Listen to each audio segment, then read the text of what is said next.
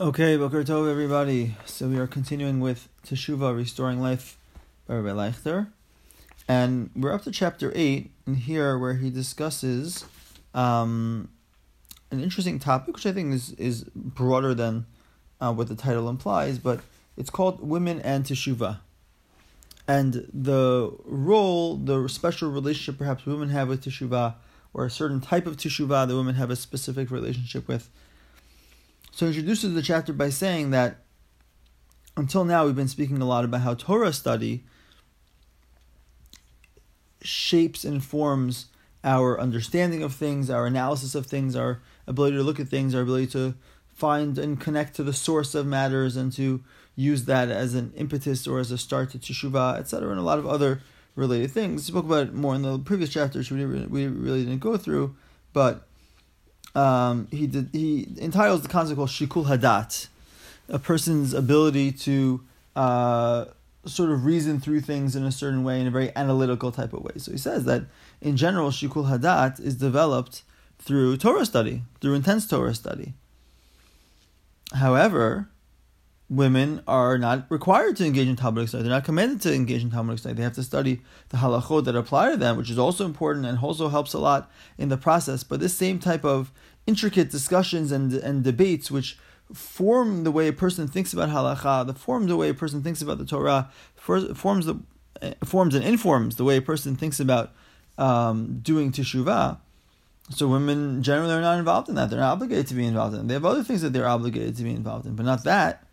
So, where, where how do we approach teshuvah specifically in the area of women and teshuvah? So he says that he wants to give another approach to teshuvah for women, which is different, but no less meaningful than the one which um, he has been offering until now, and it's it's related as well. So he says that more often than men, women seem to have a natural and profound understanding of the psychological and emotional dynamics between people. What we'll call I would say emotional intelligence. Women seem to overall do better with emotional intelligence as well as extraordinary sensitivity to the nuances that are part of personal interaction.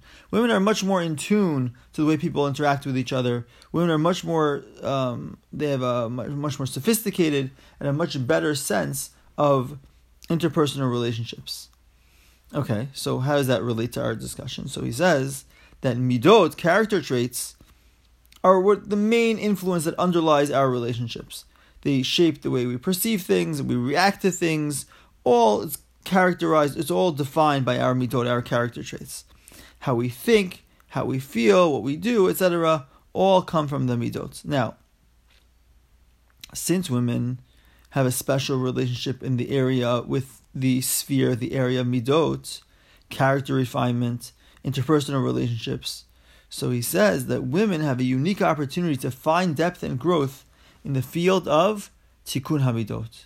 Character rectification is a special area that women have a particular uh, uh, connection with, a particular ability, a particular intelligence in that area that the men don't have.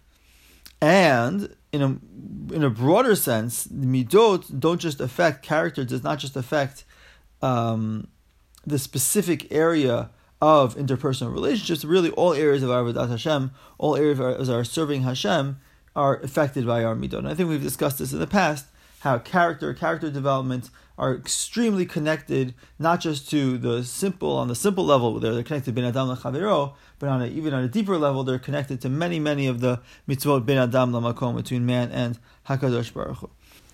Okay, so now we'll try to explain a little bit, a little bit if we can, how this works. So he, he the next thing he discusses is the Rambam. The Rambam, when he discusses character traits, that book in his Mishneh Torah, in his book of Halachot, that discusses character trait, he calls that book, or at least the section, he calls Hilchot Deot.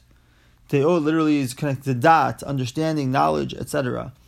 So the question is, what's the relationship between character and dat? We would think that character really has nothing to do with dat. Character is is about you. It's about your personality, about your um, who you are, etc. It's not necessarily it's not so connected to a person's understanding, etc. So he gives the following explanation. It's a very interesting explanation. He says that the Rambam, in his discussion of character and discussion of deot, has the following principle, very famous principle of the Rambam, that a person always has to follow the golden meal, the sh- golden mean, the shvil hazahav.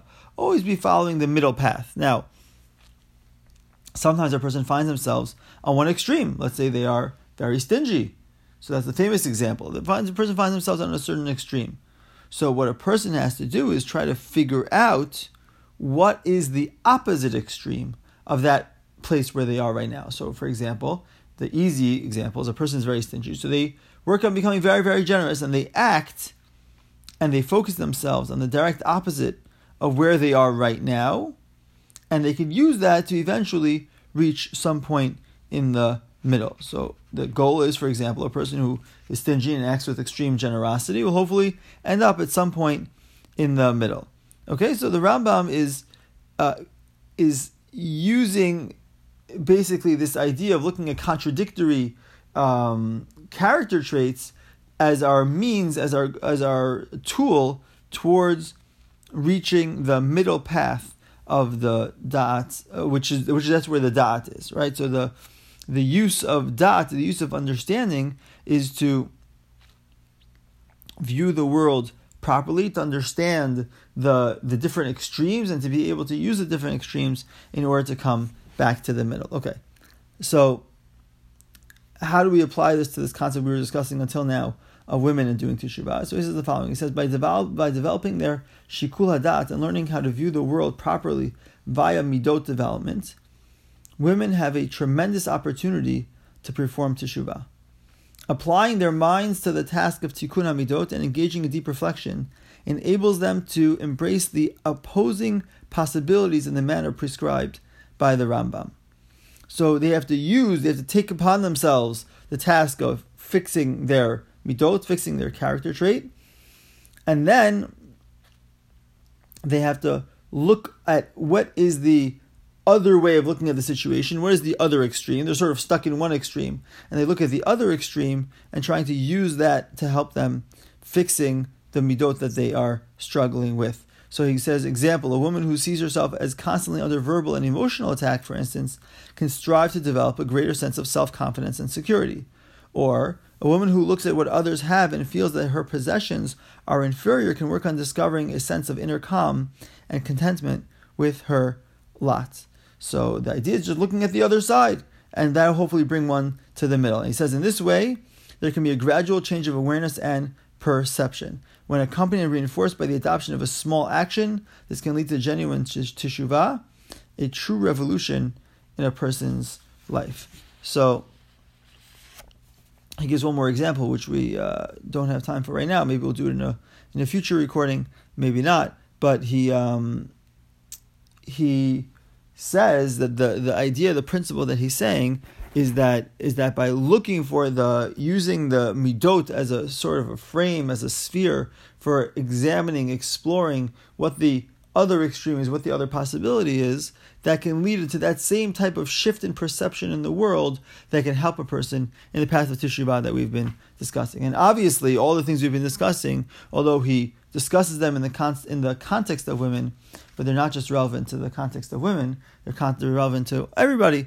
everybody has this uh, this work of tikkun hamidot, of fixing our character, which is extremely, extremely uh, valuable. And through this work of tikkun hamidot, of fixing character, so a person has to work on trying to find what are the character traits they're struggling on, what are the opposing extremes that they have to go towards to help them reach back to this mean, to reach back to the middle.